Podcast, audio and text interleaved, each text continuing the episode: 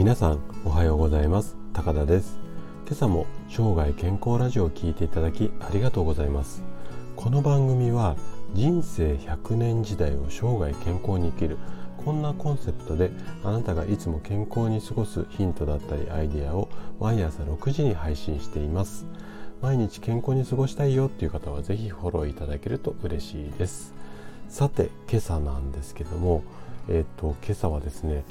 無理な早起きはしなくて OK ですよ。こんなテーマでお話をしていきたいと思います。はい。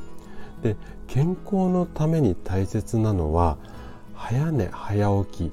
ではありません。うん、ちょっとびっくりされる方も多いかもしれないんですけれどもなんでかっていうと人間の体には生体リズムというものがあるからなんですね。で今日はですねあの何度早起きにチャレンジしてもうまくいかないそんな悩みを持ったあなたに向けてお話をさせていただきます。で今日の生体リズムについての話なんですがまた2つのポイントに分けてお話をしていきます。で前半では早寝早起きイコール健康これはね科学的根拠がありませんよこんなことをお話しさせていただいてあと後半では脳と細胞にある時計。こんなうん2つのポイントでお話をしていきます。はい、じゃあ早速本題の方に入っていきたいと思うんですけども。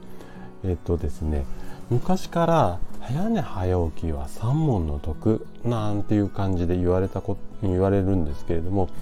実はですね早寝早起きが健康に、うん、いいですよっていうことに関しては科学的な根拠っていうのは一切ないんですね。うん、これを話すると結構びっくりされたりとかあとは私自身もツイッターなんかで早寝早起きいいですよとかっていうふうに話をすることも多いんですけどもただあの科学的な根拠はないんですけれども朝起きた時脳みその状態がすごくフレッシュなのでその起き抜けに何か作業をしたりとかうーんなんだろうな考え事をしたりとかアイデアをひねり出したりっていうのはいわゆるそのしやすいっていうかあの頭の回転が速い状態にあの医学的に見てもあるのでこういう時に、うん、何か作業をするっていうのはすごく重要っていうかまあやり方としては効率がいいですしかつそれが日中とかうん夕方とかだとやっぱりこう脇から邪魔が入る可能性っていうか、まあ、例えば電話がかかってきたりだとか何かこうメールが飛んできたりとかっていう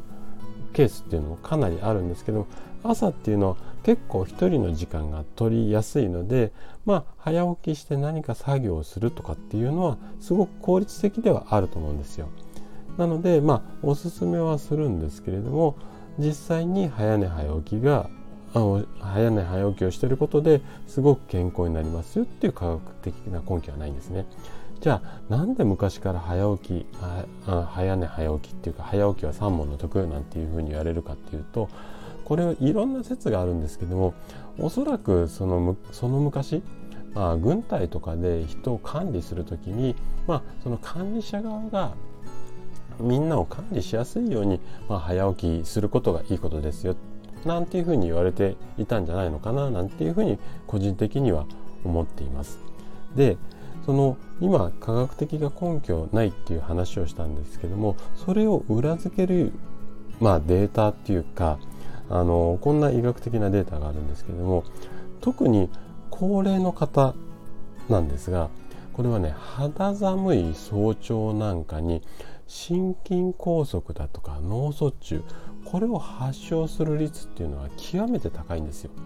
なのでこういったところを見るとあの早寝が必ずしも100%健康かっていうとちょっとハテナマークがつきそうだなっていうところとあと最近ではねこんな研究データもあるんですね。例えば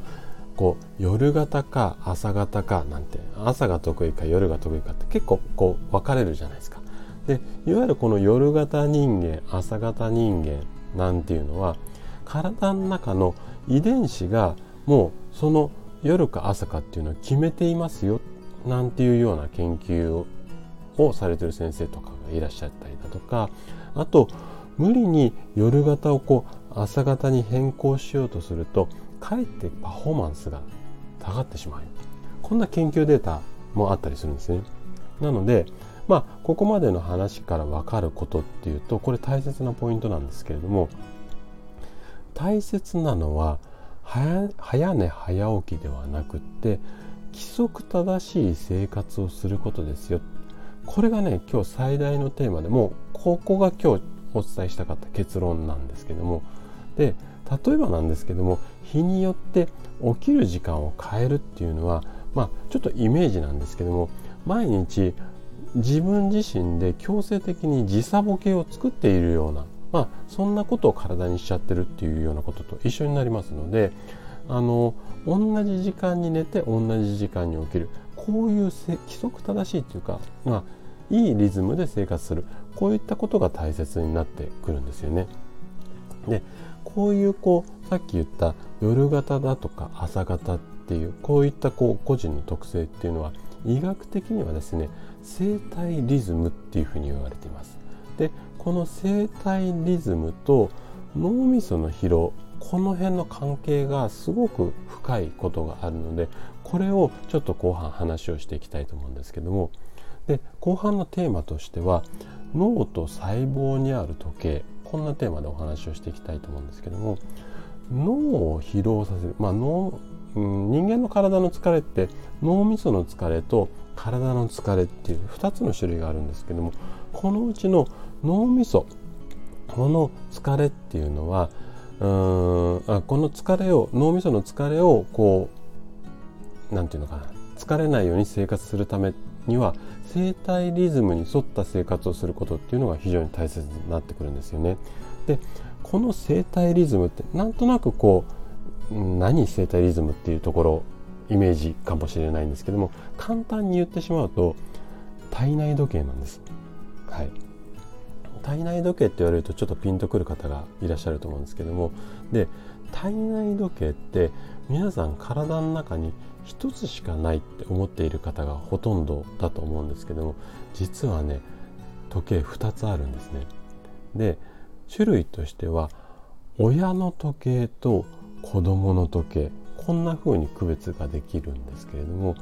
じゃあ親の時計ってどんなのっていうとちょっと難しい言葉になってしまうんですが視床下部って言って脳の中のいわゆるこう耳のちょっと裏側っていうんですかね。その辺りにある脳みその部分なんですけれどもこれを親時計いわゆるこう脳みその指令を何て言うのかな。脳の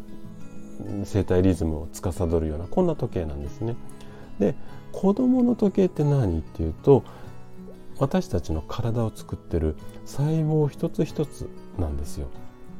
でこの細胞一つ一つっていうのがいわゆる遺伝子っていうふうに言われていてここが朝型と夜型のもう元々の遺伝子で違いがありますよっていうさっきの話とつながってくるんですけどもで体の調子を整えるためにはこの親時計と子の時計のバランスを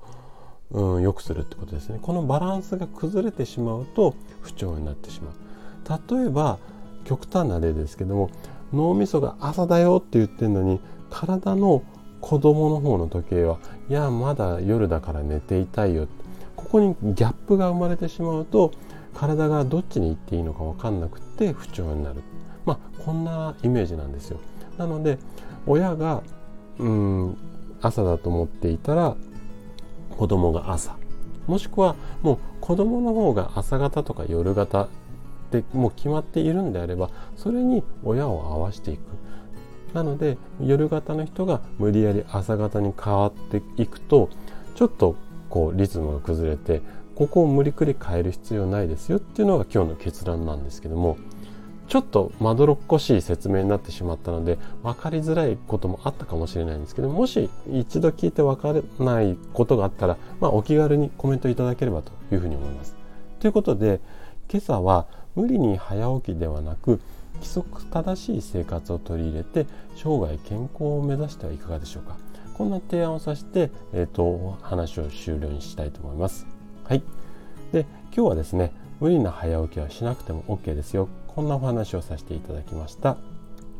あなたが快適な毎日を過ごすヒントになれば嬉しいです。はい今日も笑顔で健康な一日をお過ごしください。それでは明日の朝またお会いしましょう。